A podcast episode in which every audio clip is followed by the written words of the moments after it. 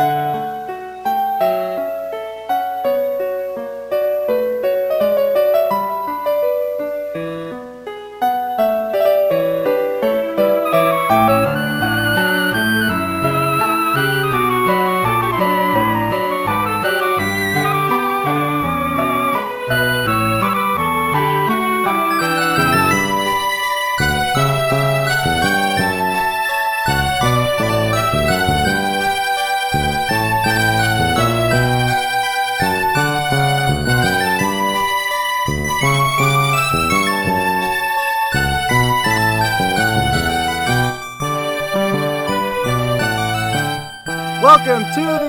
Voice, episode 54, A New Hope. This is a show all about Pokemon's video game championship series. I am your host, Stephen Morioka, and today I am joined by Alex Underhill Sup, y'all? and Gabby Snyder. Hey, everybody. So, Gabby's voice should be familiar to a lot of you out there. Um, she was a regular back on the lava pool, and you should also know her voice probably more, and be more familiar from it this way is that she is one of the uh, official commentators for the Pokemon Company International for our uh, video game side of things. Yeah, um, thanks for having me here. It's been a long time since I've done a podcast, actually. Like, I mean, just the fact that you even mentioned the lava pool kind of brings me back. So it's, it's great to be here. Yeah, the lava pool was a great time. I missed that show a lot because that was something I listened to um, way back in the day. Uh, it wasn't even back in the day. That was only a few years ago, still running. But anyway, I'm glad to have you here. So, everyone, I want to just do a few quick updates from last time. Last episode, we talked about the Florida Regional and how the dates for that were kind of offset, and there was a weird, like, Saturday to Monday thing. Those dates have since been corrected to reflect the correct weekend dates, which I believe are November 29th, a Friday, Saturday, November 30th, and Sunday, December 1st, 2019. So those dates are now correct for the uh, or- Orlando area regional, which was Daytona Beach, um, for that regional. So that's all good. And I'm sure any of the other dates will also be corrected in the future if they haven't already. That's just one I noticed for sure. Now, we're gonna get talking, uh, get to talking about uh, some things that were announced earlier today as well. Specifically, a lot of worlds information, and well, we got uh, a lot of things about side events, uh, different invitational happening, as well as the reveal of the world's Pikachu. So, Alex, where do you want to start here? Uh oh. So are you just talking about just in general, or with regards to the world's Pikachu? Either one. I mean, we can talk about the world's Pikachu first, the Pokemon Go Invitational. Let's just go with the world's Pikachu, I guess. We're right here. We know we, we're not going to just talk about it and then dodge away from it. You know, Let's it's do the it. subject at hand. Uh, yeah. So they announced today, uh, through a large number of tweets, um, Yeah, there were several. It was a choose your own adventure. I thought that was super cute. I attempted it, but I got a Oh. little lost in it. Like I realized that it was supposed to be like that, but I just I, I don't know. It, it, I've never done one through Twitter, so it was just kind of an unfamiliar format to me. Yeah, it, it was unfortunate that um the like when you schedule tweets through like a tool or whatever, you can't just dump them all at once. So like I get Mhm. why there was just that like massive spam for like an hour this morning, but um yeah, going back in retrospect and kind of viewing things made it a lot easier. Yeah, I will be truthful, I did not pick up on that at all. So, because you probably didn't witness it live. Yeah, I probably I did not. I just see the whole swarm of things. I was like, boy, they tweeted a lot. It makes sense now. Um, one cool tie-in though, uh, before we dive right in, is uh, it was cool that they dropped a little hint to the world's theme with uh the announcement of the Aerodactyl or whatever, the event Aerodactyl that I think they'll be giving away at Worlds with uh, the move Celebrate. yeah, that's very clever. yeah, it's I I really liked that too. Um It I mean, not that it's going to be, yeah, it's not going to be competitively like game changing or whatever, but sometimes Aerodactyl just wants to throw a party. and uh, just the fact that they just like teased this, but like nobody thought anything more of it. It was just like, oh, cool, you know, they're giving away an Aerodactyl with a fun move. Like, not what else to think of it, but apparently it has very much to do with the theme, so I like that a lot. Yeah. Uh, and now for the people that don't actually know what the theme is, it seems to be some kind of archaeology uh theme. Um, I don't know, is that the vibe that you guys are getting? Um, so uh, correct me if I'm wrong because it, it's been forever since I've been to the um, Natural History Museum in DC, but I'm pretty sure like the dinosaur fossils they have in the picture like is um from that museum. So not Hmm. only is it like archaeology, but it's like specifically, I guess, dinosaurs and museums and Is that Um, paleontology? yeah, I was gonna say try, I was gonna try to work in like stealing the Declaration of Independence, but I don't really think that Um, actually is part of the theme. What about maybe? my what gosh. about maybe night at the museum? yeah, Yeah, it could be that. Like when I first saw this earlier today, I also thought I was thinking of National Treasure, that movie with Nicolas Cage in it. yeah. I was like, why did they go with this Wait, theme why for did GC? Why didn't you guys get night at the museum vibes? Um, I mean, I d- it definitely came up in my head, but in terms of like Or Indiana Internet Jones? jokes, well, okay. Yeah. So the first thing that I thought of with museums was Indiana Jones. Um, I really wanted a Pikachu that was just like some grumpy like um adventurer who's like it just it belongs in a museum or whatever. Can you Um, imagine if Pikachu had a five o'clock shadow? Oh, that would be weird. kind of interesting. Yeah, an old age Pikachu. Yeah. Um, yeah, but I, yeah, I guess uh, we have our own very own archaeologist Pikachu as the world's Pikachu for this year. Um, Alex, you both you and I were wrong in our predictions a few episodes ago when I was predicting like Secret Service Pikachu with a suit and tie and stuff, and you had uh, old school presidential Pikachu, and neither of us were right, or even close for that matter.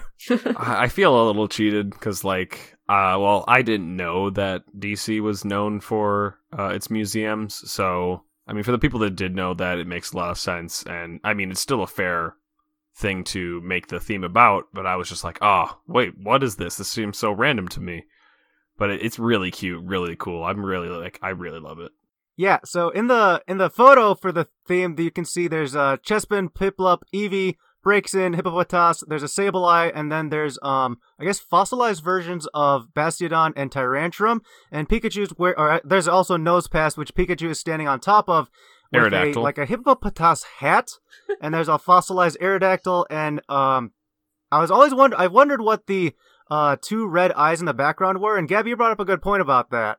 Yeah, I'm pretty sure it's like the spirits or shadows or whatever of the Tyrantrum and uh, Bastiodon.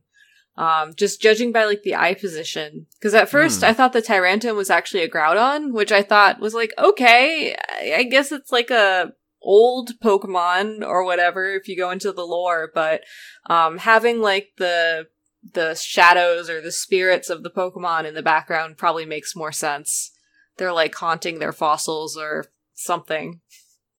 Poor Pikachu's in trouble if that's the case. so night at the museum, basically. Yeah, exactly. Sure now I know.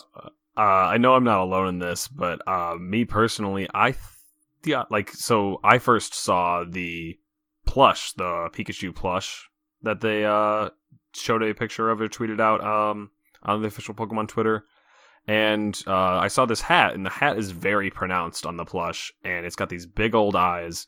And I was getting like a Cappy vibe from Mario Odyssey, and so I really it took me forever to realize that it was apparently supposed to be a hippopotas or whatever. Um, like I see that now because hippopotas or however you pronounce it is um prevalent in the art itself, not just in the hats, but uh, as a actual representation of the Pokemon.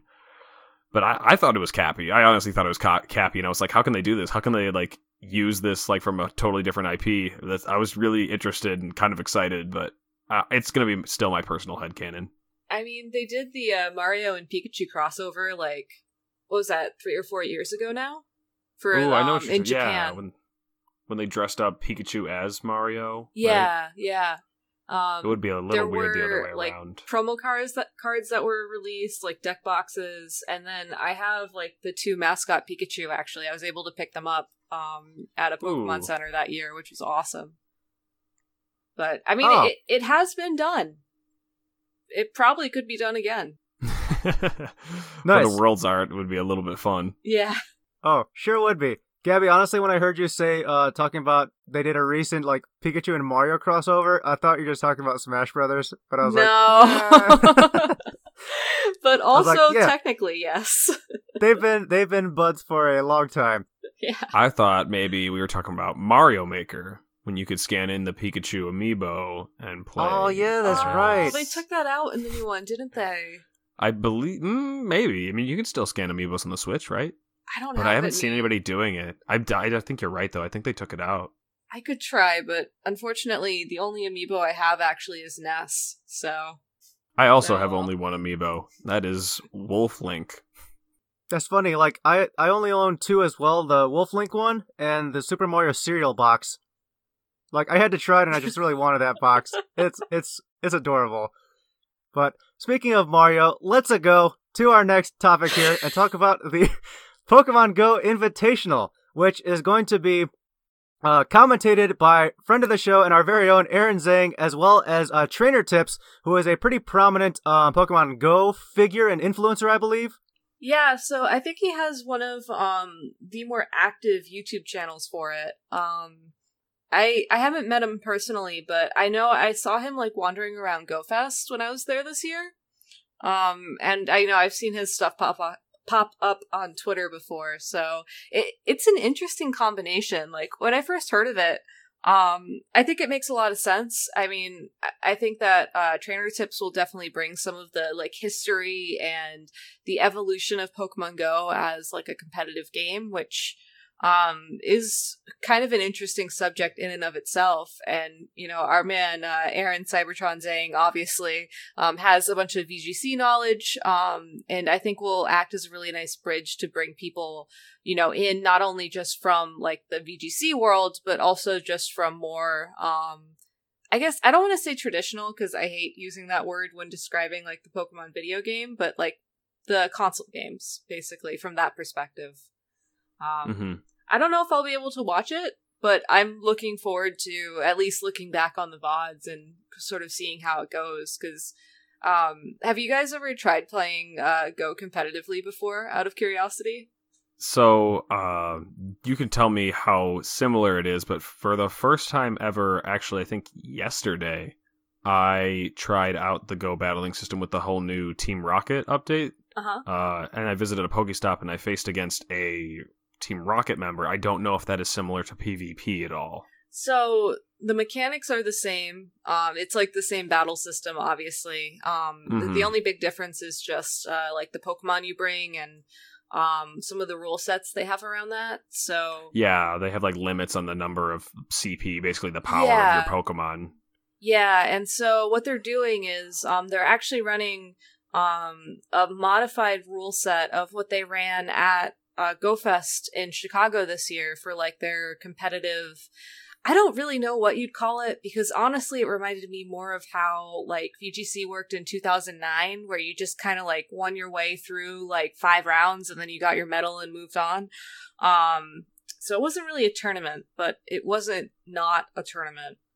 Um, that competitive experience um, where it's Great League, you pick six Pokemon, your opponent knows what six Pokemon you have, and then um, I think this part is new for for Worlds. Um, it's a best of five, which I think is going to be pretty key. Um, the when you're playing Go competitively, a lot of it comes down to basically when you switch um, because your Pokemon are essentially doing a fixed amount of damage per second.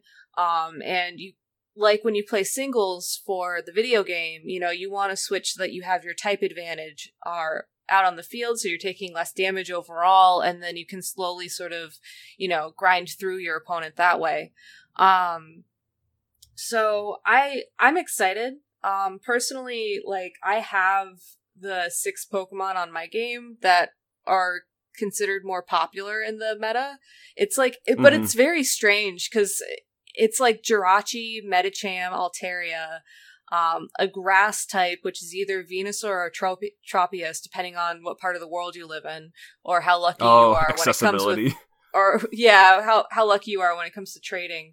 Um, Azumarill, and then um, there's a few other ones you can put in that last slot, but um, hmm it- it's just a very different kind of game. So I'm I'm excited. Also, I really want That's to what see to play.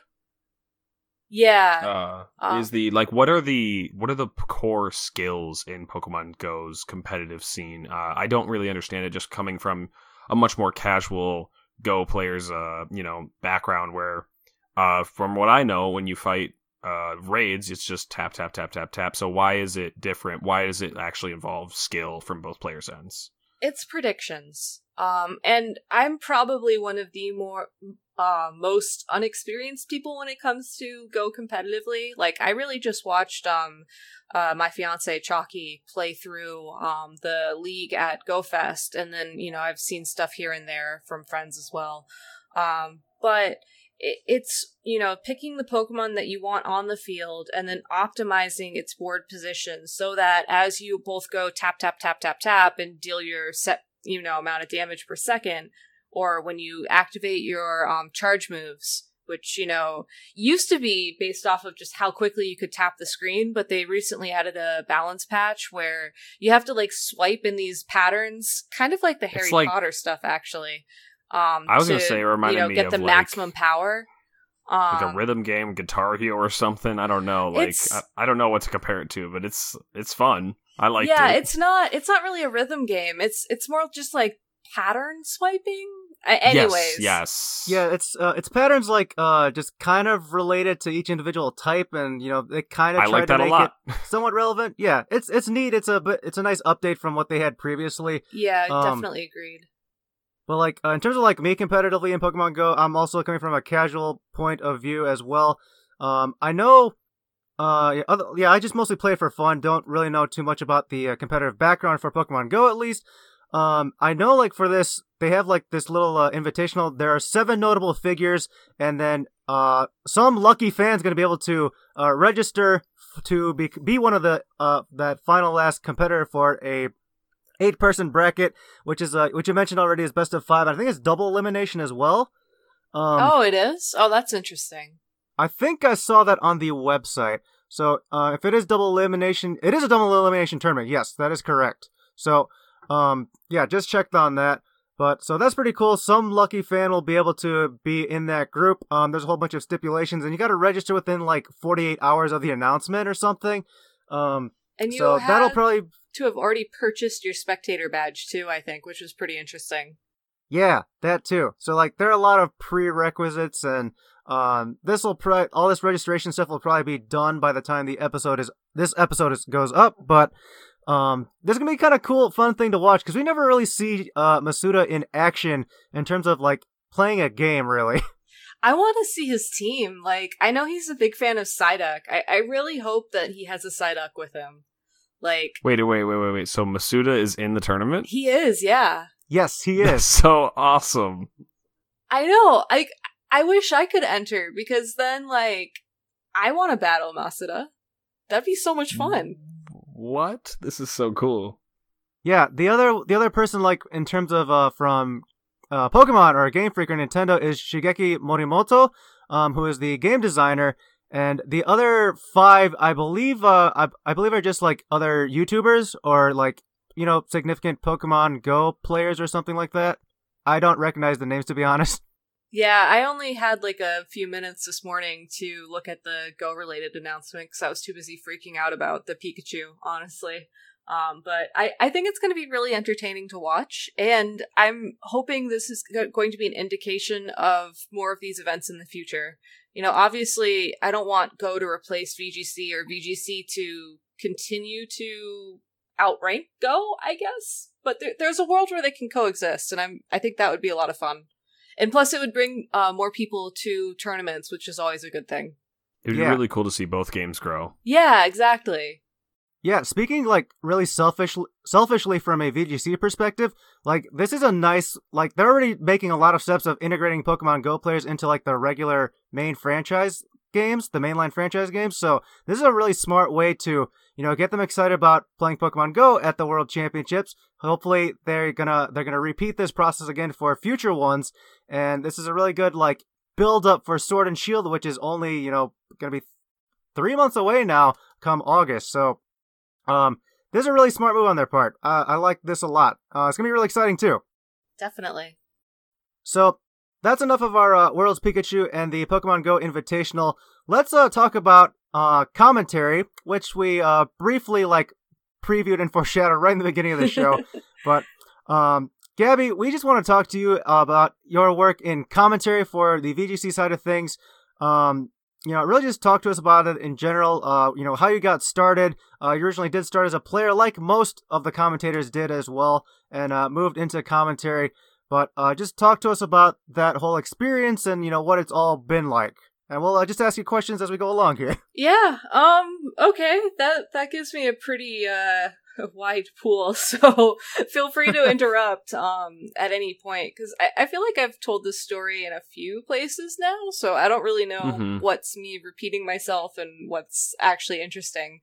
Um, but as you said, um, you know, I did start as a player. Um, I actually like started going to Pokemon tournaments way back. Um, I participated in JAA back in 2006, but I was really bad back then, so we don't talk about that.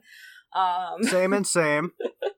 but I also uh, played, and I was also bad. yeah, but in uh in 2015, um, I I qualified for Worlds. That that was my big year.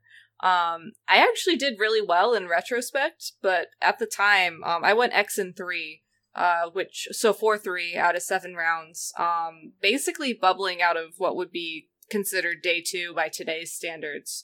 Um, but I took that loss pretty hard. Um, th- there was a bit of RNG, a bit of just other stuff in my head, and as a result, like I kind of burnt out from playing. Um, I, I didn't really want to compete in Pokemon anymore, but I still wanted to be involved somehow. So at first, I tried to like power through it, and that was when I started streaming because I figured, oh well, if I'm like playing with friends online, then I won't tilt, which was only somewhat accurate. Um, but I realized that um, I had a lot of fun, sort of, you know, being able to experience games with others, and it wasn't so much about me when it came to, you know, my reason for competing. I I did it so I could hang out with friends and like it, just being able to sort of talk through that, um, and like sort of figure out that was something I really enjoyed. Um, ahead of time meant that um, when I was asked in 2016 as a part of the uh, Florida Regional Championships if I wanted to be on the commentary team, I was, you know, I was very open to it. Um, it, it was a big step. Like, part of me was like, why am I not competing? Like, does this mean I'm done? But I had so much fun. I mean, that show was run by uh, TJ and Adam Dorricott, who's also one of the official casters now. Um, and Yeah, yeah. And TJ helps out a lot backstage, um, which I think is pretty cool. We've we've all kind of like made it somehow, I guess. um, yeah, true. That that Florida Regional in 2016 was that your first time on commentary? First time ever. Cool. Um, how like wh- what were you thinking when you were jumping into it? You know, how nervous were you for it? So nervous is kind of a weird word, um, for me at least. Um, not to invalidate anybody else's like nerves or whatever, but um, growing up as a kid, I did a lot of music performance. So like being in front of people and performing comes very naturally to me, just because I've done it for far too long. So like that part of it, I was fine with. Um, I, I think I was more anxious about um, like saying something stupid, I guess, which honestly has never gone away. I just kind of learned to deal with it now. Um, I, I was worried that like people would listen to what I was saying and think like, oh, she doesn't know what she's talking about, or you know, kind of take like the backseat gamer approach to it, like, oh, well, if I were so and so, I would press this button and do this move, and um, which which is totally a thing that happens regardless. Um, so I think it was just kind of like just anxiety over the inevitable. Um, but it, it was, um, I, I tried to offset that by practicing as much as I could. And at the time that just meant, you know, streaming a lot. Um, and trying to get used to explaining my thought process on camera so that when I was watching somebody else play, I could just be like, oh, well, I think this is what they're thinking. Um, which is really hard to do. Like, I, I think that some of the really good players for Pokemon, and maybe you guys can chime in, like you sort of get like the like gist of that when you're looking at a board position and you're looking at your opponent and trying to figure out what you're going to do. But then to be able to do that for like both sides at once is it takes a while to get used to. it's a different Mhm. like perspective if that makes sense almost everybody when they're watching a game they seem to take a side often for the player that they're rooting for um, and it's very hard to see things from both positions because um, normally you think a couple of turns ahead and you think well, if they do this they do this or they do this but then that completely changes when you go to the other side of the board and they think you think about all the options they have present to them so yeah it's it's yeah it's very tricky to handle both sides Yeah, and it's it's very hard to um sort of convey that as well. Um, I mean, there are certainly matches that I go back and listen to, and I know that I was being biased towards a certain player just because I know how my brain was thinking at that point in time. But to be able to sort of like, you know, say, this is what trainer A is doing, this is what trainer B is doing, and this is how it's going to affect both of them, and just sort of remain um, impartial was uh, very hard for me to do at first. Yeah, I understand how that can be like really difficult just for like any commentator, anyone um looking to both just watch the game and play the game as well. Yeah. Like, because it's just a it's just a natural tendency to pick one side because then it's easier to kind of explain the thought process from that so- that point of view. But like you need to like I guess zoom out the camera a little bit and then try to pick out options and um what both players are thinking at the same time, that can be re- yeah like you were saying that's pretty hard to um get that message across and sometimes sometimes you know uh I guess players players and the spectators uh, can be really critical of that when you're not necessarily um, providing the best, I guess, the options for both players, and you know they're missing critical things or whatever. But it's like you got to be uh, as uh, I guess indifferent as possible as a commentator, which can be hard to do. Yeah, and I, I definitely don't want to dismiss like there are times where I think storylines kind of come into play and you want to lean into one side more um maybe because they're the underdog and they're actually like you know in the lead or um you know something else has happened external to that game that makes it more exciting to view the match from that person's perspective but you always have to like pull it back. And I think one of the things that I did when I first sort of transitioned into commentary that really helped me personally is um, I had basically spent um, you know hours just kind of watching people play you know whether it was on twitch um, online via other means um, you know watching back uh, play playbacks from other trainers from other tournaments um, and i had just gotten to the point where i sort of stopped visualizing myself in someone's shoes in a game, which is kind of how I looked at things as a player, uh, pretty much up until that point. Um, and I mean, I don't think I necessarily felt comfortable doing sort of taking that perspective. I mean, even now I still have moments where I feel like I could have done better, but um, it it's I think it's really important, especially when you're first making that transition, to just kind of put yourself in the viewer's shoes and just try and view the you know the battle or the game just as that as a game and if, if you were watching purely for entertainment you know what would you be interested in you know what do these sides look like? How how's the board? And sort of build up that perspective. So I, if that makes sense. I, I feel like it's one of those things that's really hard to sort of like explain. Because after a certain point i mean i've been doing commentary for what like three years now? Um it, it just became second nature. And as ironic as it is sometimes i find myself you know lacking words to describe stuff like this Yeah, yeah, and that's uh that's okay. These you know these are just some of the challenges that come along with being a commentator. Uh, in terms of like the play-by-play versus the color commentary. yeah Um, what what role do you primarily fit into? Do you or do you do both? And like, um, what do you, which one do you? I guess you do you prefer or find easier? If if if you do find it easy at all. Um, th- no, that's a really good question because I think one of the strengths that Adam and I have as a team, um, when we work together, is that we're very comfortable switching between both roles.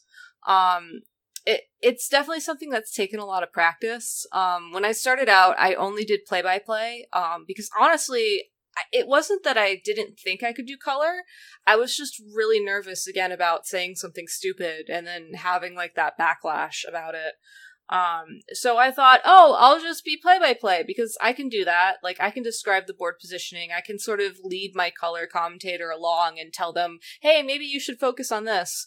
Um, but then it also turns out that I can be a little bit monotone at times, which is not the most exciting thing for a play-by-play person. So, um, that was when I started to try and lean on a little bit more color and to bake that analysis into my play-by-play. Um, and it kind of worked out that at the same time, Adam was in a position where he had started with color and then he was, you know, getting steered more towards play by play. So when we worked together, we kind of just fluidly swap between the two. And I mean, I think it works out really well for us. And, and I like being in that kind of role where you do both because, you know, given the pace of a game, given, um, you know, the trainers on the field, like if it's Wolfe, for example, playing somebody, Wolfe's play style is like, Wolfe versus Nails, let's say, like, you know, they're going to be taking the full 45 seconds per turn, regardless of what's going on. So to be Yeah. able to have Agreed there. I, no offense to those two guys. I love them. I love commentating their games because you just have so much time. You can actually go into the color and you can have a good conversation with your co-caster about it before one of you, who, usually it's whoever's talking last, will just make the transition into, okay, here's, here's the, you know, what's going on on screen and what it means and blah, blah, blah. So, um, I, I, I think that, um, as, as I feel more confident, I, I definitely find myself preferring a little bit more color. But again, I, I really like this role where you can kind of do both and sort of switch back and forth depending on the circumstances, just because I think it leads to a better cast.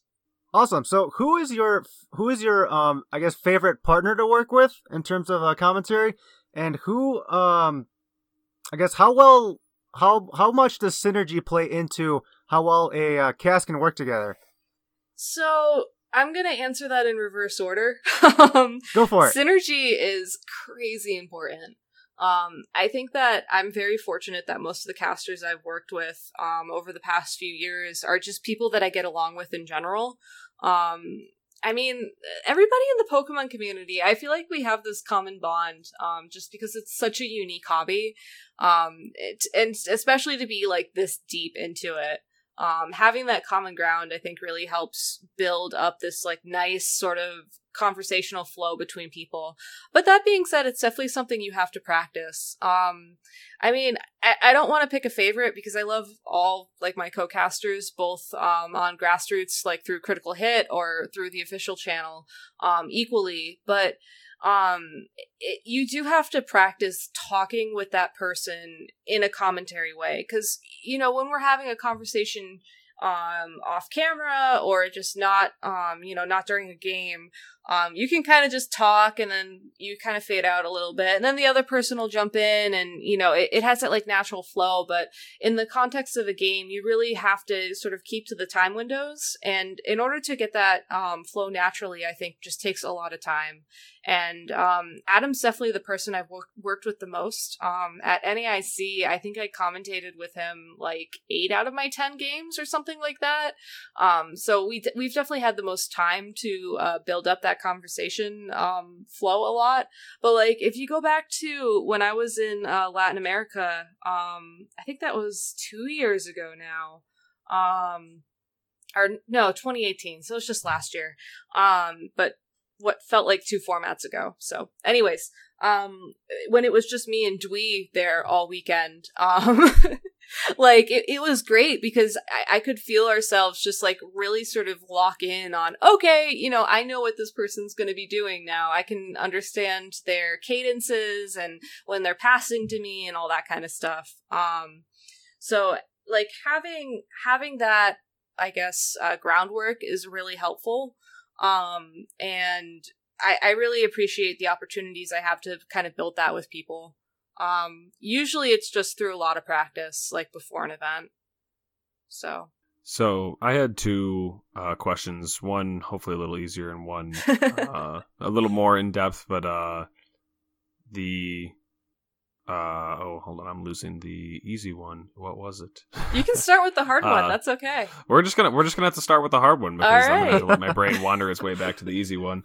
Uh, but the uh, that one was basically just a what was like a favorite set of yours? It's just not maybe not too difficult of a question, but like what's a favorite set that Oh. you got the chance to commentate uh, for any other reason?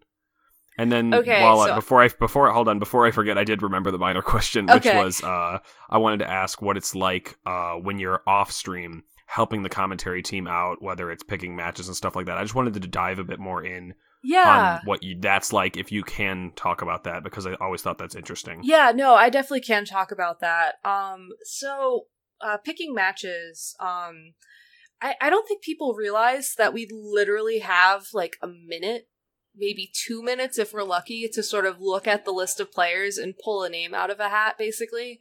Um, because the TOs don't wait um, for the stream to sort of say we want table one and table two, for example.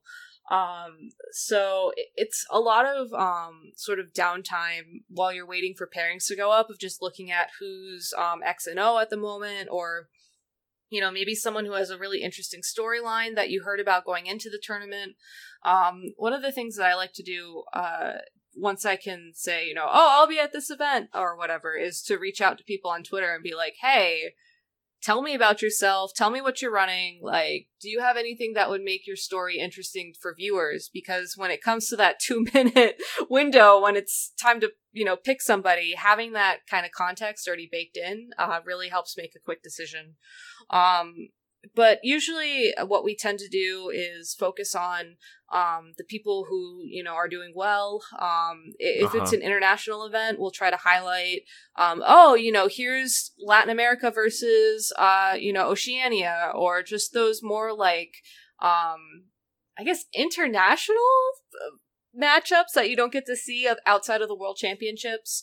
Um, Yeah. and then for for locals, for like regionals, um, my favorite is to find like the one or two people who are just having their like breakout event and just be like, all right, you're up. You know, you went five and zero. Congratulations. Show us what you got, kind of thing.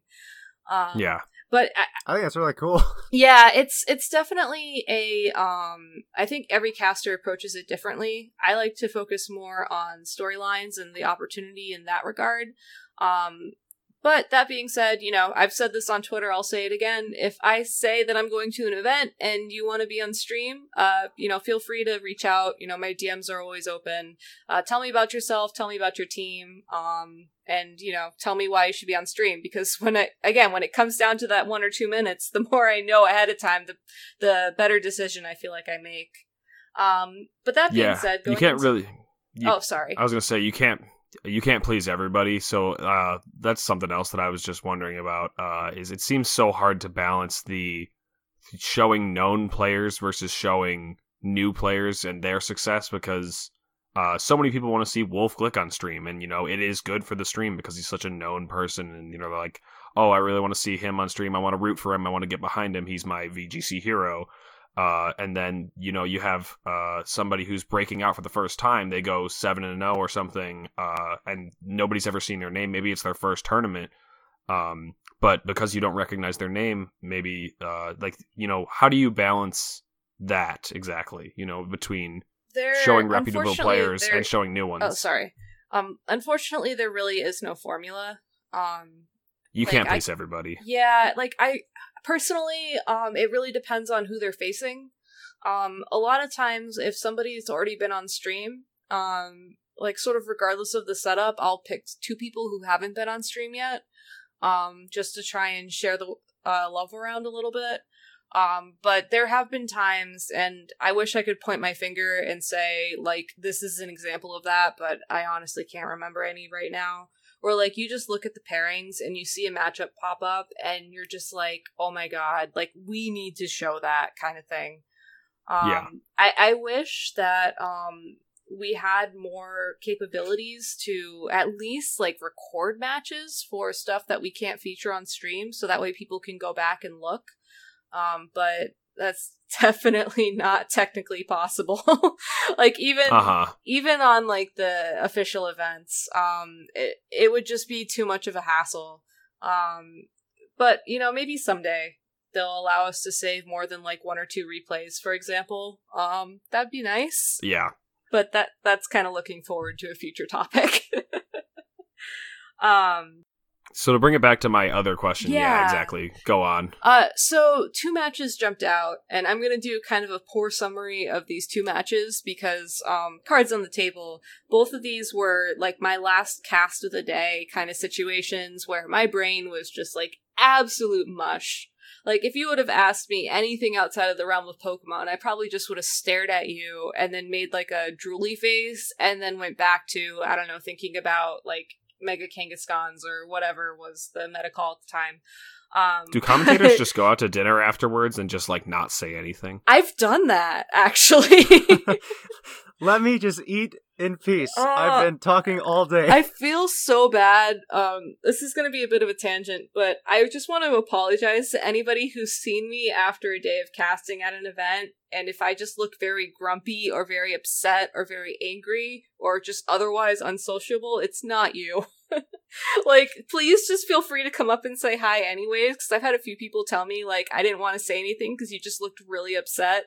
It's just like the energy burn, and I will snap out of it like immediately once someone is like, "Oh my god, I'm so excited to talk to you." It's just like there's there there needs to be some downtime. but anyways, um so in 2017 Worlds, I had the opportunity of casting uh the Japan versus Japan top 4 match. Um it went to game 3. It was crazy hype. Um Adam and I were like literally jumping out of our chairs. Like it was so exciting. Um and that was definitely a favorite because I think that was the first time that I really kind of felt that energy from a game. Excuse me. And I know that's kind of a weird thing to say because at that point, you know, I certainly wasn't a stranger to the official cast or anything, but like that was my first time working Worlds. And having come off of a couple of years of just really sort of rough personal experiences, um, that were completely unrelated to anything Pokemon really. Um, going in 2017, like having that moment was just something I'm always going to remember because it just reminded me like this is what it was worth or, or this is why it was all worth it kind of thing. Um, and it, it just it was so much fun. Um, and I I think about that moment a lot, especially when I'm like a little bit tired or whatever, just to sort of like have that little rush of adrenaline to sort of bring me back in. Um, and like I said, it's something I'm always going to treasure for that reason. Um, and then my second uh, match that I think I'll always remember um, was actually from 2018 Worlds last year um, when uh, Diana Bros, when she won her winning in for day two. Um, that Okay, cards on the table. That was definitely one of those matches where I went back and I watched it, and you could tell I was like the most biased commentator, and I felt so bad in retrospect. But I was really pushing for her to win. You know, she was um, she's someone that I really It's look- tough when you're watching a friend, you know. yeah, and she's someone I really look up to um, as a player, honestly. Like, I, I think that she has um, a resilience that I wish that I kind of had back when I was taking things more seriously from a competitive standpoint.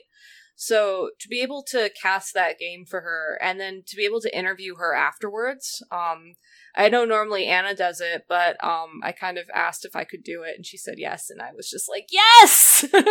and then um, That's awesome. yeah, no, and I just I was so happy to be that person to celebrate her accomplishments in that moment. And again, it's Mhm. just something that I'm always going to treasure. Um And you're you're just kind of preaching to the choir here because Diana's one of Stephen and I's local players, so we're we're big Diana fans here as well. Yeah, I, I we love figured I figured I'd get She's away great. with this story with you guys, not gonna lie. Yeah. Uh, I guess. Uh, I guess uh, also going along with um, you're saying how Diana kind- is kind of an uh, inspiring player to you. Who among like the commentators, um, you know, like whether it's Pokemon related or maybe other games related, who like inspires you in terms of the work you do there? So, um, that's a really tough question because I think when I was first like trying out commentary for myself, I actually didn't really, um, I mean, obviously I watched the Pokemon, like the official casts, but I wanted to try and find my own voice.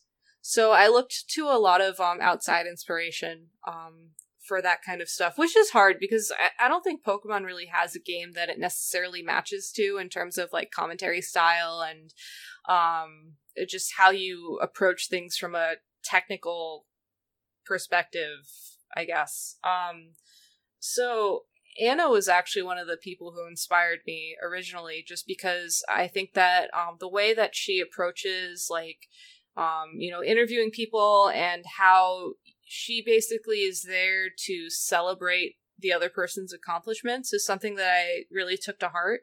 Um, when I'm trying to talk about a game, especially from like a when I'm doing like juniors finals for something, um, my goal isn't to necessarily explain all the technical nuances of a game. I think you can go into Twitch chat or Twitter or social media of choice and kind of get that information.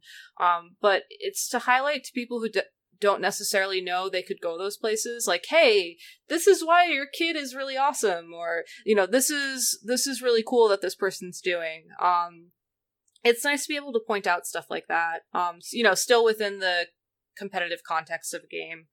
Um, I think that as I've like sort of matured, I've also looked a lot to um some of the Hearthstone like casts and like a lot of Overwatch recently actually, which is weird because I like never play Overwatch. Ah. Like yeah, I I literally don't own the game, but um I really like how their circuit's built and I think it's a lot of fun from like a I have zero context of this game, like let me or tell me what's going on kind of perspective. Um, I don't think there's anything wrong with that. I think some of the most enjoyable esports can be the ones that you don't even play yourself. Yeah, and like I was I, honestly, anytime Twitch has an esport on the front page, um, usually I'll just have it on in the background, um, just to kind of see what jumps out at me as interesting, and then if there's something I really like, I'll try and you know maybe work it into um, my toolbox. I guess is what I'd call it. Um, but I'm trying to think like if there's anybody else name wise that's jumping out at me, and the only other one I can think of is uh Froskurinn from uh the EU LCS, but um mostly because I want to be her like fashion sense, but that's like neither oh, here gotcha. nor there. uh-huh. yeah. but it's it's hard. Pokemon's definitely a unique game to commentate and um, I hope that uh, people who are kind of you know want to jump into the space themselves um, kind of look to like the official cast, look to Critical Hit, um, look to Nugget Bridge to see sort of how we run things because there are a lot of nuances that um, again you just don't really find in other esports. Yeah, I think uh, probably one of the trickiest things with the um, just doing Pokemon in general is trying to cater to both the general casual Pokemon fan as well as the competitive one who's also knows everything about the mechanics and all that. How well, how, uh, I guess, how difficult is that to strike the balance there? So, for me, I think I've given up on it. And I don't mean to say that there's one set of fans who are more like valid than the other. Um, I, I think I've just found something that works for me, and I've decided that regardless of how people feel about it, I'm going to stick with it because one, it works for me, and two, I have gotten decent feedback from both sides about it. You know, not all positive, obviously, but it, it balances out enough where I'm just like, okay, you know, if it ain't broke, don't fix it. Um, but what I do personally is I'll start off a game or a tournament and I'll just assume the viewer knows nothing. Like, Incineroar comes out on the field. It has Intimidate. What does Intimidate do? It drops your physical attack by one stage. Okay, great. We said it. It's out of the way. Let's, like, next time that comes up, let's not mention it. um, and just sort of, like, build that knowledge throughout the tournament. Um, now that there are, uh, more VODs being posted, like, from round to round, I'll tend to just kind of do like a little reset at the beginning of every round where I'll like mention it in passing. Um, I, I like to use Intimidate and Incineroar as an example because it's like literally everywhere. Um, where like I'll say, oh yeah, the attacks dropped the stage. Okay, again, established. Moving on. Um, it, and I won't really bring like it up. you do like this own like you sounds like you do this like curriculum almost like a curriculum that builds on itself as you go, like throughout the whole tournament. Subconsciously, you know, starting simple and then going more and more in depth. Yeah, and I'll admit I I definitely cut off the depth at a certain point because um like unless it's incredibly relevant to the matchup and I feel like the only time that I can remember this happening recently was at NAIC I want to say it was Ashton versus uh, Kevin Reed.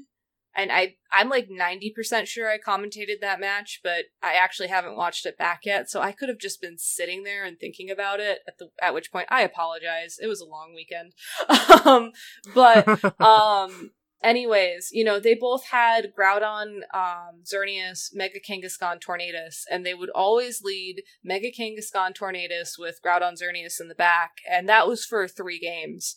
And it was very, like, this very interesting microcosm of that, like, curriculum, like you said, because you know, after game one, the viewers know what the lead does. The viewer knows that the Tornadus is going to have to use the Flyinium Z crystal so that uh, Z Tailwind won't be taunted and like all that stuff. So it really allowed me to like dive into the mind games that were going on in there, and I loved that. Um, but opportunities like that don't always come up, and that's okay. Like, I think it's more important to sort of, you know, provide enough information for beginning players so that they can follow along and appreciate the in-depth analysis that you give the um, you know more experienced players. And for those players who do have more experience um, like i said you know they're most most likely they're chatting about it somewhere else. So they're still having that interaction with the stream. Um, it's just you know maybe not as catered to um, as some people would like. And personally like i'm okay with that um I, I, again i like the balance that i've found personally. I, I like that i can sort of like teach people as the weekend goes on like you know this is why this game is fun. This is why this game is interesting. Um so yeah i i forget where where i was going with that but um it's it, it's a very hard to strike that balance and um yeah i i found what works for me. That that's the tldr Yeah, and that's good. Yeah. I feel like most of us, most of us as competitive players, um, we're going to be able to understand um, both both levels of difficulty, or I guess both levels of the commentary, whether it's advanced or more beginner friendly. So I think we're all set with that. Now, is it you, no wait? Is it TLDL? Because like uh, Too long didn't. I mean like we're not. This isn't a reading medium. i'm gonna leave that up to the Oh. viewers Unless decide. unless or listeners Oh. i wow Very good. What if there's somebody out there reading well like the transcript? That was very good. Yeah. Maybe there is somebody out there just reading this all. good for them oh gosh, I am not. Uh, someone gonna write a transcript for us? That would be insane. Wait, you don't already do that? I'm not doing that. No, Oh. I'm not doing that. Get out of here. You told you told me you do Uh, that for every episode. Oh my gosh, that would put so many more hours into the work. Anyway, um, so Kevin, you've done streams for but like um, uh, Critical Hit, Nugget Bridge, which are more grassroots, as well as being on the official team for the Pokemon Company International. What are some of like the biggest uh differences, or maybe smallest differences you can tell us about each one, or each like versus the two media there? well honestly the first thing that jumped out to me and i'll admit I, i'm not this vain of a person but this is going to sound really bad um is that when i do official streams they actually usually bring in like a makeup person and then for grassroots streams i'm stuck doing it on my by myself Aha. So it's always like this nice moment of pampering, honestly. Like even though you have to get there like an hour and a half earlier or whatever to get like your hair and makeup done, it's like, oh, this is nice. I look beautiful. Okay. I don't have to worry about this. um but again, totally self-serving. I would do commentary like even if I had to wear like a paper bag or whatever because I just love it that much.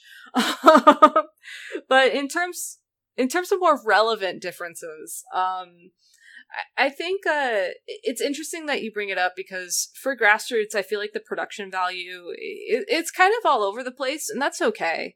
Um, I think if anybody's listening to this um, podcast and they're wondering what they can do to um, sort of mimic the official stream, honestly, just get a really good microphone for you and your co-caster, um, and then just keep the overlays like simple. Um, just because uh you know when i'm sitting and talking like it, it doesn't really matter um at least to me um as long as i can see the game screen like what's going on in terms of um you know the flashing lights and colors and everything.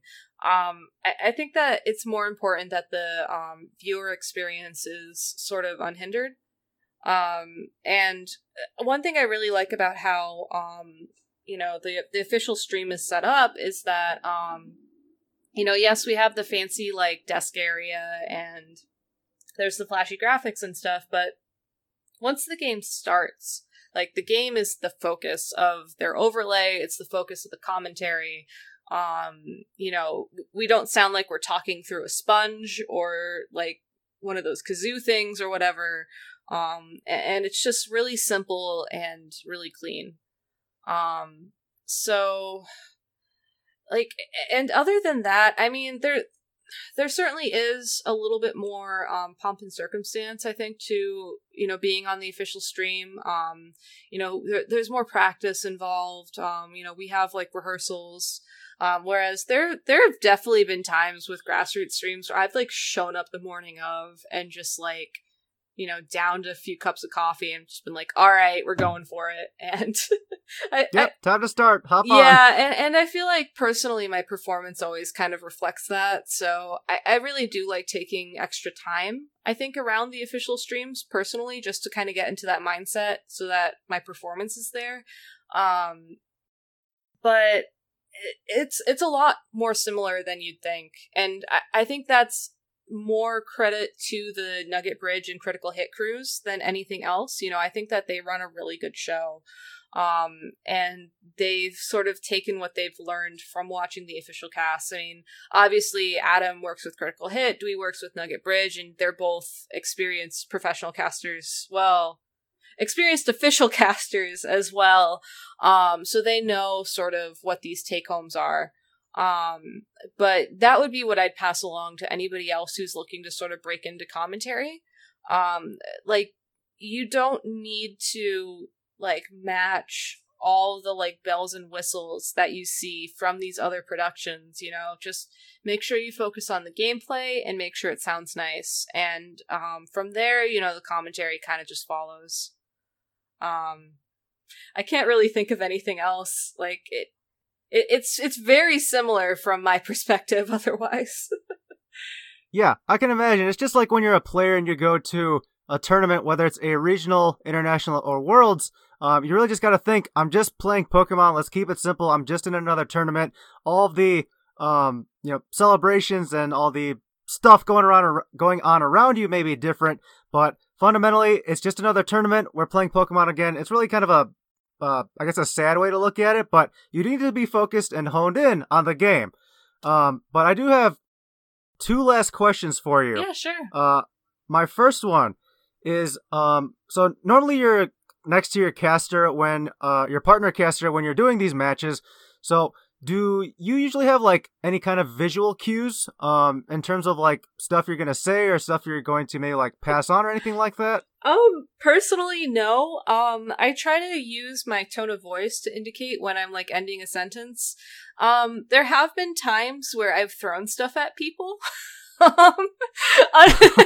it might wait like physically thrown yeah, something. It might have happened oh, twice. awesome um, once on a grassroots stream and once on an official stream. But in my defense, my co-caster was not paying attention and I was trying to, I was like talking for a while. and I was like trying to signal the pass, and they just again were not paying attention, and I really had to cough like really badly. so I grabbed a pen and kind of just chucked it. um, I would not recommend that, by the way. um, you know, gotta communicate it somehow. I yeah, I mean, when world when uh, words fail you, I guess. Um, but usually, like um the way that they have or the way that I'll like adjust monitors on the desk um for grassroots streams is so that when you're looking like picture you're sitting next to your co-caster and then you turn to look at them and then behind them in your field of view is a screen with the game on it um, and then likewise, there'll usually be a second monitor on the other side of the desk so that your co-caster can do the same. So it's really easy to sort of like, you know, maintain eye contact with that person while also keeping an eye on the game. Um, and as a result, like you, you learn to anticipate. Um, and and that's why I try to signal with my voice as much as possible. So then, um, my caster's like, oh, she's doing that thing where she's you know talking really loud, and then ending on a like lower note. Okay, I'm gonna step in now. Um, but I I want to say that other people have um different ways. Like I know that I've seen some people get very animated before, but I've always I, I think that's more just like the match and just wanting to say something than anything else. Okay, cool. Yeah, because normally, like when we watch games, um, we get to hear everyone doing their commentary, but we don't get to see you, but uh, you as behind the desk, uh, you know, doing any of that stuff. So I was just kind of curious It's for about the that. best. I make I make faces at the camera like the entire time, so it's for the best. And uh, my last question is, what Pokemon do you dislike seeing on a person's team only for the reason of pronunciation? Oh, I know Alex and I are very particular about that. Who do you not like seeing on a team mainly because it's hard to say its name all the time? That's mean. And I feel like I mean, I know you guys aren't personally attacking me, but I feel very personally No, no. attacked right No, I'm kidding. um I to give you some context, um so when we were in Brazil, um that was like the first time I think that I spent an extended time um with Jay as who was on the commentary team. He was actually producing um that weekend. And uh for those of you who might not know, uh Jay Jay Blake, he he used to commentate on the EU team. Um, he actually works on the Pokemon animation, so he knows like everything. Yeah.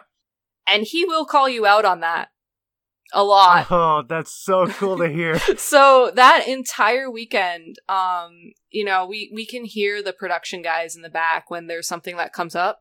Um, so I would just hear in my ear, Gabby, it's Ferrothorn. It's Ferrothorn Oh, like no. every single time somebody sent a Ferrothorn on the field. Um, so I have nothing against the Pokemon personally, except for this like tragic experience from my life. Um, but Ferrothorn is definitely one of those ones where I'm just like, I, I wake up at night and I'm just like Ferrothorn or whatever. So oh no, that's so disheartening because I always say Ferrothorn. it's not. I don't know if I'm. I don't know if I'm ever gonna change that. Oh, that's. Oh my gosh, I'm heartbroken. I will tell you the secret that Jay told me. Um, if you have the fifth gen Pokedex app that was released on 3DS and iOS and Android, um, that yeah, yeah, obviously, Alex talked about this. yep, that I warned you, Stephen. I told you. so that has all the pronunciations up to fifth gen, and then for anything else after that, obviously there was no Pokedex app released, but the animation does have, um, you know, the cor- correct pronunciations, courtesy of Jay. So, um, there'll be a lot of times where, like, if something is weird coming up in the meta that, like, I wasn't expecting, I'll just, like, you know, be Googling Pokemon anime, like, Zebstrika or whatever.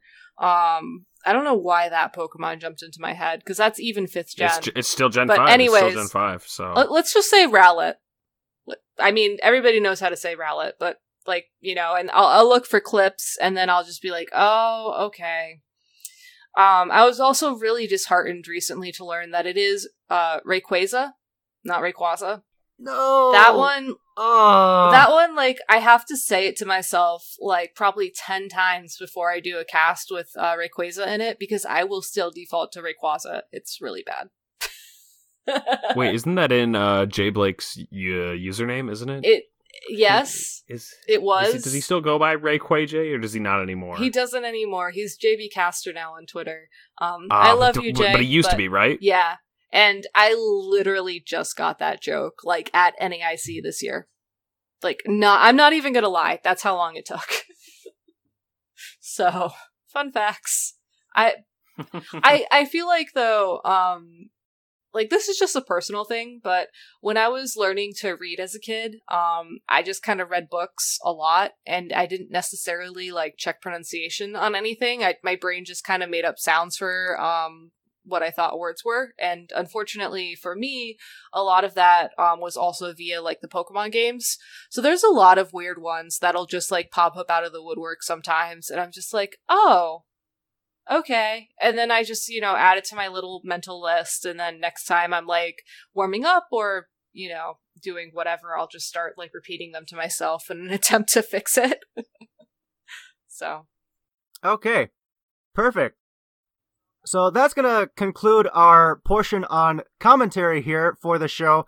Now, we also wanted to talk about some of our hopes for the future. Mainly for the VGC 2020 season. Maybe some of these will apply to uh, even further beyond, but we're looking forward to a brand new season coming up after the World Championships. And I know we people want us to talk about Worlds, and we're gonna be doing that in the next week or so, uh, a lot because uh, time's running out. But let's do a quick um, where each of us are going to present our hopes for the VGC 2020 season. Um, so do what what should we go do here? Should we just like alternate every every announcement, or just everyone want to go through their list and then we can talk about it? Uh, how about we just have one person go through their list? Okay, sweet. So, um, I guess I'll just lead us off here and just go through mine. Of uh, I have five hopes for. Well, like generally we were supposed to come up with five, but if you have less, that's okay. But my five were.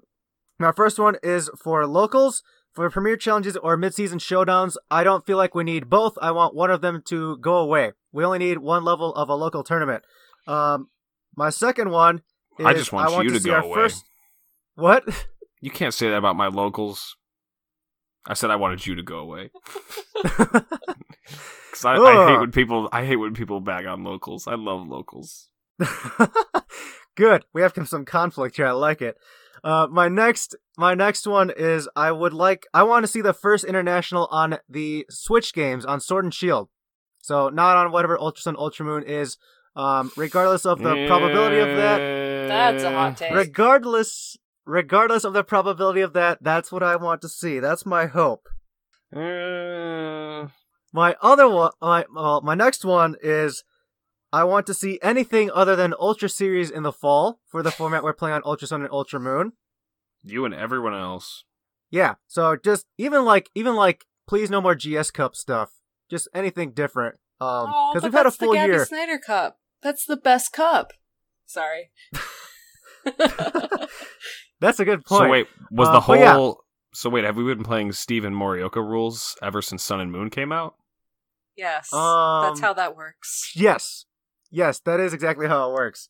So And my initials are gold. yes, if I hope everyone picks up on that. But, um, it took a second, but I got it. Uh, yeah. So the um, we've had GS Cup for a year. I, let's just see something different. My next one is I would want to see the championship point bar raised by 50 points, um, globally. Uh, I just want it to be a little bit harder to qualify for Worlds and uh, adjust the international point payouts accordingly so that um, you know, whatever that level is to minimum qualify for top whatever um is also there. So do you want less people in Worlds, Stephen? Uh, I just want it to be more difficult. If that ends up with less people, then so be it. Ooh. Are, are we discussing Steve- now, or should I just wait? Uh, we no, we we can, but apparently Stephen thinks you don't deserve your Worlds invite.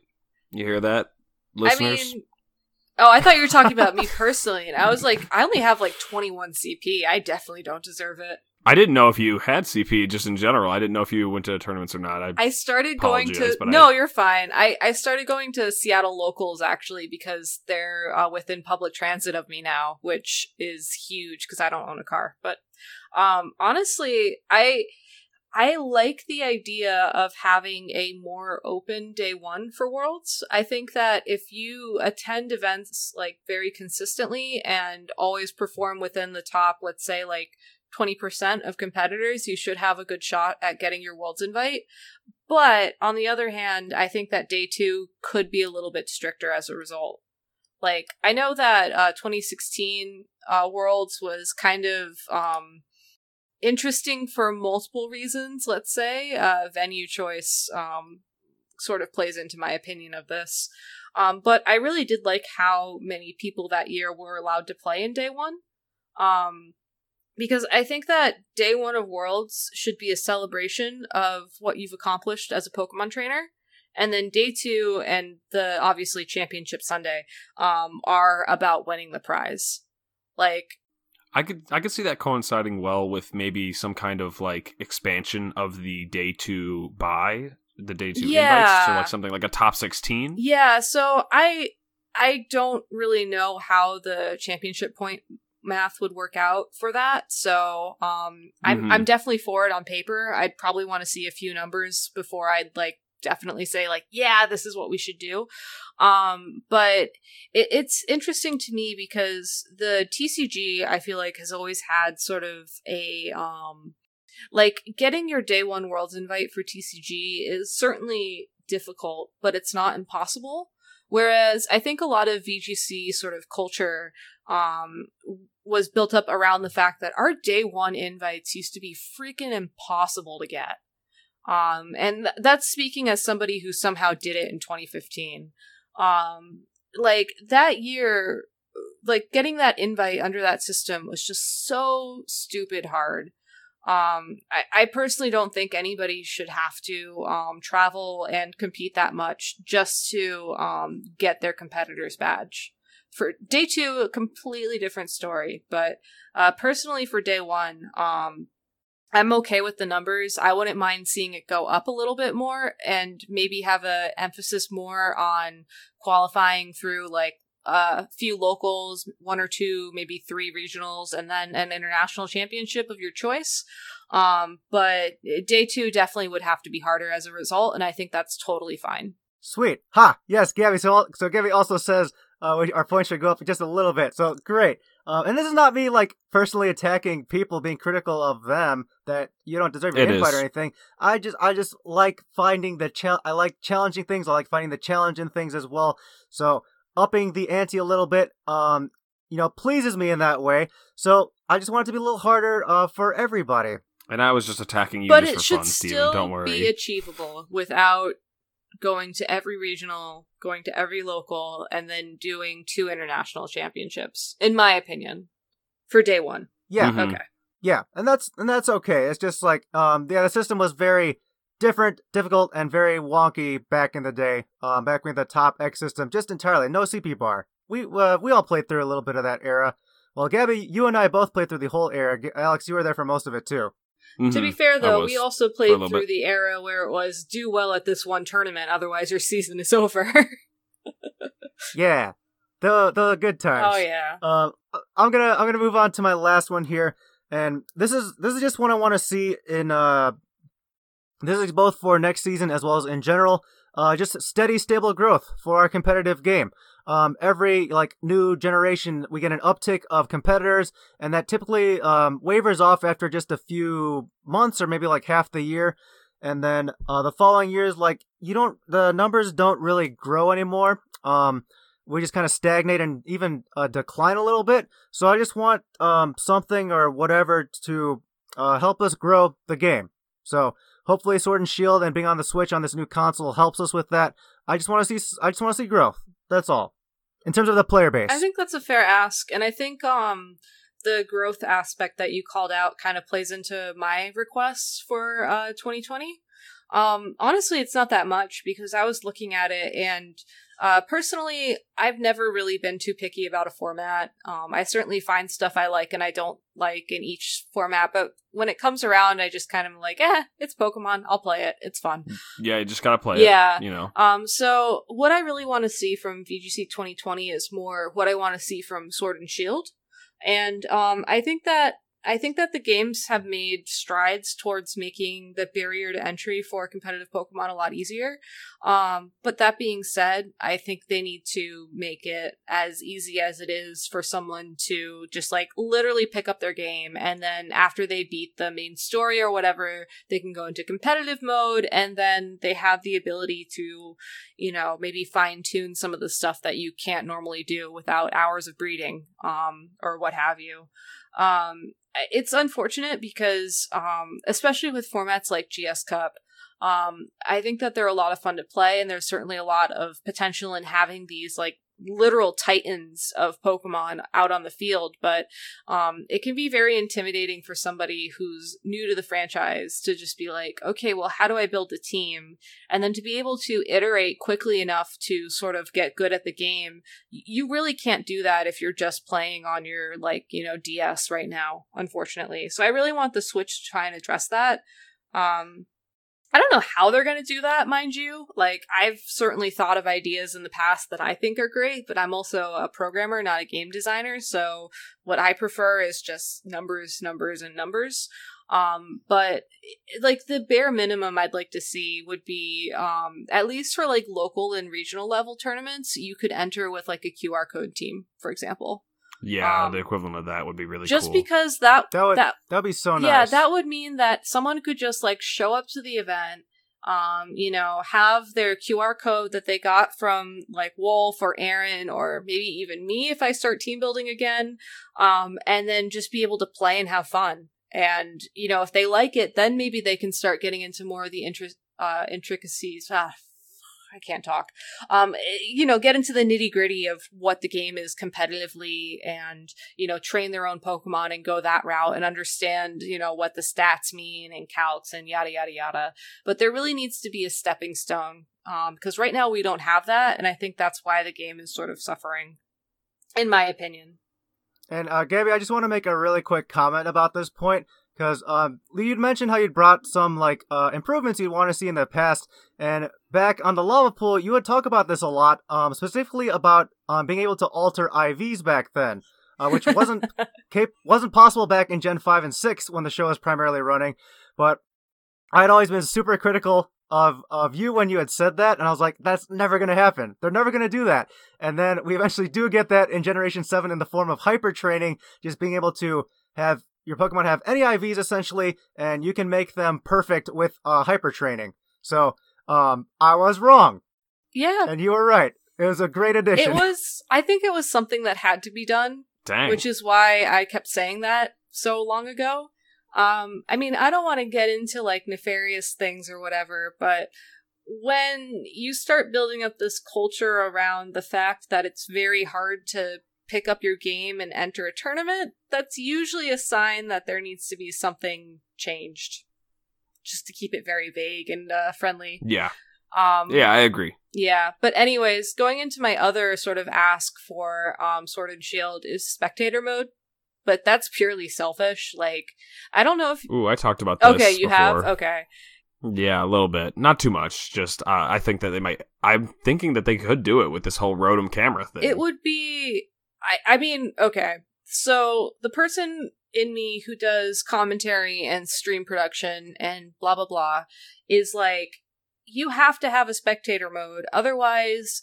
There's going to be one person on the field who has all of their moves and stats and everything displayed to the entire world because when you capture video from a Switch, you literally mirror the video feed. And that would be bad. Well, the it exists actually in the current versions of the game, at least in the Japanese versions of the game. Um, uh, okay. uh, we learned this. I think did uh did Stephen did Justin Burns talk about this on the show? um, do you mean like Ultra Sun, Ultra Moon? Yeah. I'm not familiar with that Yeah. personally. I'm not either. What are you, Oh. what are you referring to? I learned about this from Justin. Uh, I think from him either. I think it was him playing uh, against a Japanese opponent on the side stream in 2018 or something like that, and uh, it was this stream that they were doing for the players in Japan. And uh, he wanted to watch himself in that game, and he watched it back, and it was some kind of uh, stream spectator mode where both sides' HP was not uh, shown. I don't know how exactly they did this. Uh, I need to talk to him to get more details, but basically they were keeping everything hidden so it was fair. It was still from one side's perspective, but yeah, it was like a spectator mode. Okay, well, I want that, but I want that available to everybody. so that yeah, exactly. so that like when I pull a table to um, you know, be on stream for a match, one person doesn't hate me for the rest of that tournament. um, it- it's a very selfish reason, but um I I think that uh technically speaking, if um esports or whatever you want to call the play Pokemon circuit, um, if it's going to succeed long term, um, this is just something that has to be done. Um, and uh, like also for what it's worth, I really like the fact that we're moving to the Switch. Um, I think that it's going to be amazing for content creation because you no longer have to buy a hundred dollar modified uh, 3DS unit that you can't actually use for tournament play in order to like stream on your own or whatever. Um, all you have to do is just buy, you know, one of the multitude of HDMI capture cards, plug it into your laptop, and you're good to go. I mean, I've even been playing around with a setup that would allow me to capture games without having a laptop, which um, I really hope I can actually make work because that would be a lot of fun to bring to tournaments. But um, like, That's cool. yeah, it's That's really cool. There's a lot of potential there, and it's taking a big gamble on whether or not uh, Game Freak will program it. But I really, really, really hope they do. Um, Game Freak Sama, if you're listening, please, please, please understand. yeah, yeah. And like spectator mode, asking for this, I don't feel like is even a selfish reason. Like it's very valid um in this day and age, and especially with what considering the system we're moving yeah, to. Um, so it would it would be very I mean, very important to have this for this system. The other way they could get around it, and I don't really know how I feel about this, and this would probably spark a long conversation, so we can just mention it and move on, is if they release team sheets to all players before the tournament started. Because then you'd already have that information and it wouldn't be like some boom, big reveal kind of thing, but that would really impact how people play VGC, and I haven't really formulated an opinion on how on if they did that just because I'm hoping it won't come to that personally. but anyways, Yeah. that's a big conversation in and of itself. yeah, juicy topic. Uh, let's avoid it. Alex, uh, let's move on to you. So, um, my first two kind of go hand in hand, which is um, the uh, I have lower entry fees uh, as one, and that's just kind of a standard thing that is a, it's got a lot of talk in the community, and I've uh, talked about this before plenty on the show, so we don't need to dive into it too much, but.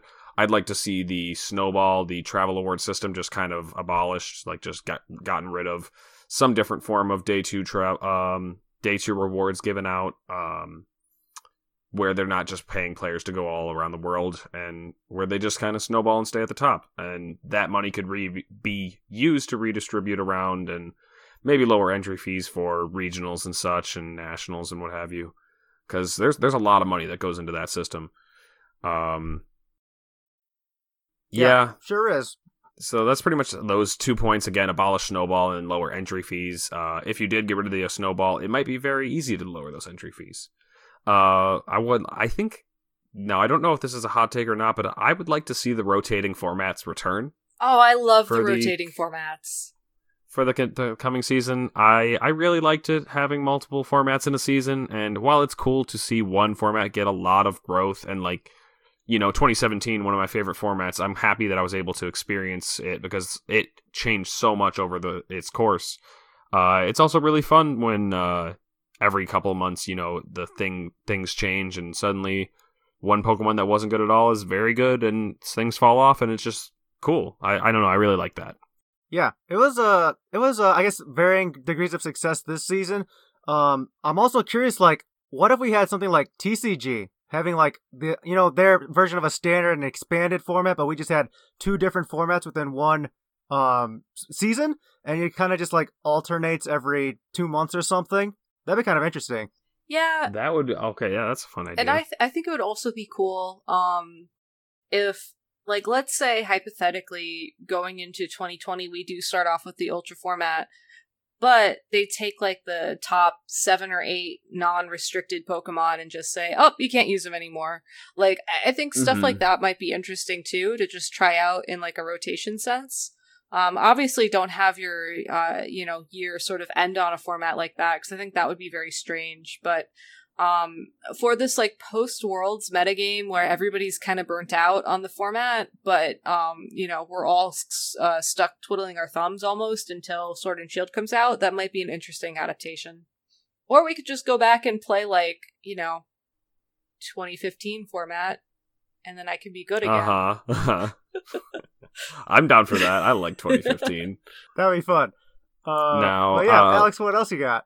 uh, I so this one uh is for specifically when we get to the Switch. Um, I'd like to see some kind of tournament software, whether it involves using some kind of host Switch or a host computer or host device.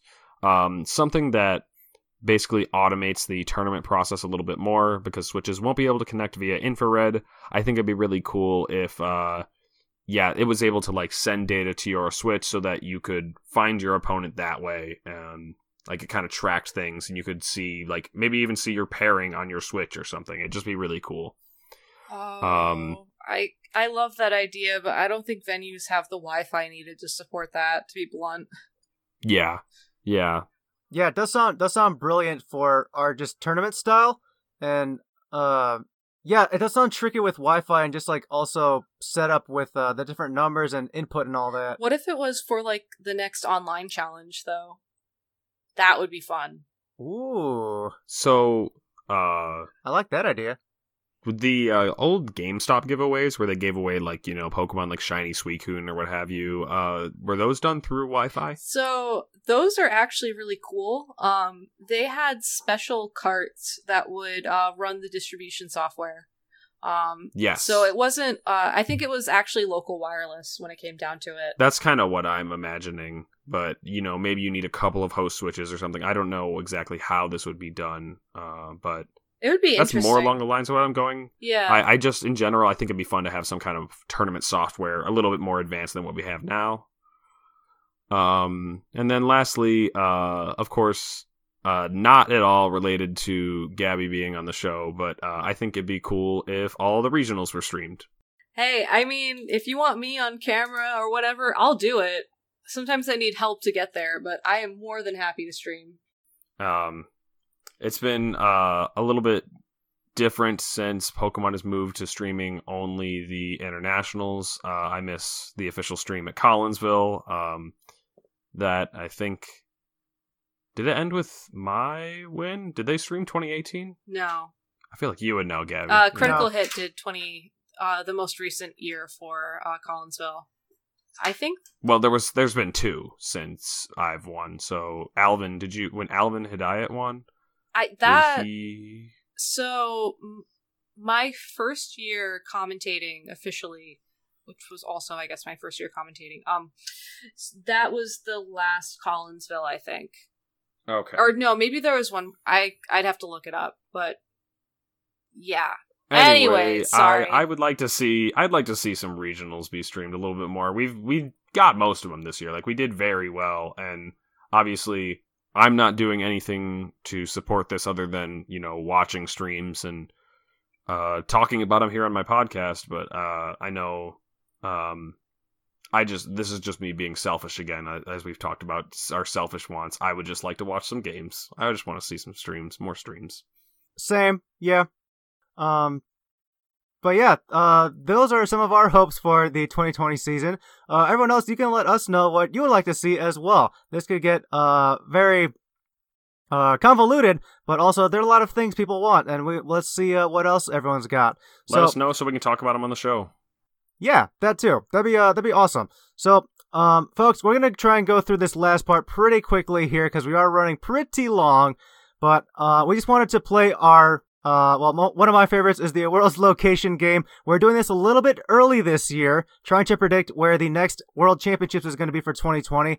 Um, to do a quick rundown of all past locations, we had Orlando in 2004, Florida, uh, San Diego, California in 2005, Anaheim, California 2006, Hawaii in uh, Kona, Hawaii in 2007, Orlando, Florida again in 2008, um, San Diego in 2009, Hawaii again in 2010, 2011 was San Diego, 2012 was Hawaii, 2013 Vancouver, Canada, 2014 Washington D.C., 2015 was Boston, Massachusetts, Whoa. 2016 San Francisco, 2017 was Anaheim, California, 2018 Nashville, Tennessee, and this year in 2019 is Washington D.C. again. So, um, where do we all think the World Championships is going to be for the 20 at the uh, August 2020? Seattle. Really? Okay, Alex is going with Seattle. Uh, well, okay, hold on. First off, I said it fast because I didn't want anybody to take it. Do you have no then- competition for me on that one? I Same, same. Mine's actually different too. Well, I mean- I picked it because it's the home of uh of Pokemon, and uh Stephen didn't give me enough time to think. So I'm gonna actually, uh, you know, Stephen and I we talked about this. We're gonna do a new thing this year, where every week leading up to Worlds, we're gonna guess a new city, so that way Alex has more time. I love it. uh, that's great. I do too. That would be. Oh my, we get so many opportunities to get it right. What are Uh, you guys but Gabby. I'm gonna let. Yeah, Gabby, I'm gonna give you the honor uh, uh, to do the next one here. So selfish Gabby says Hawaii because I want to go back, but practical Yes. Gabby, um, honestly, I wouldn't mind doing San Diego again or just any like beachfront place. I think would be a lot of fun. Um, because I like beaches. Dang it. Maybe Dang it, you took mine. I can't believe it. wait. I was gonna say Oh San wait, Diego. really? Yeah, really. Well, I mean, oh, so I, didn't could- take anybody's. It was Gabby. I could go to my other fallback, which I know it won't happen because I'm pretty sure the last time they had Worlds in uh, Florida, there was a giant hurricane. But um, you know, I, I I'm always up for Disney Worlds, so we could I could do Orlando. All right, cool. So, I mean, my original pick was uh, San Diego, but I guess Gabby, you chose that. Um, I guess my backup would be Minneapolis, Minnesota. Kind of a weird one, but it's just like I don't know, random feeling, random place. Like I'll go for it. Um, there is so- an international airport there that like everybody has to connect through anyway, so that's always a plus. Yeah. Yeah. Um, so the international airports in these locations help. I know I had a, this old stipulation about uh, worlds always needed to be by a big body of water, but Nashville ruined that, so that's not a thing anymore. Um, there are no patterns, Stephen. Yeah, no more patterns. Uh, who are we? What are we? We're crazy to think that.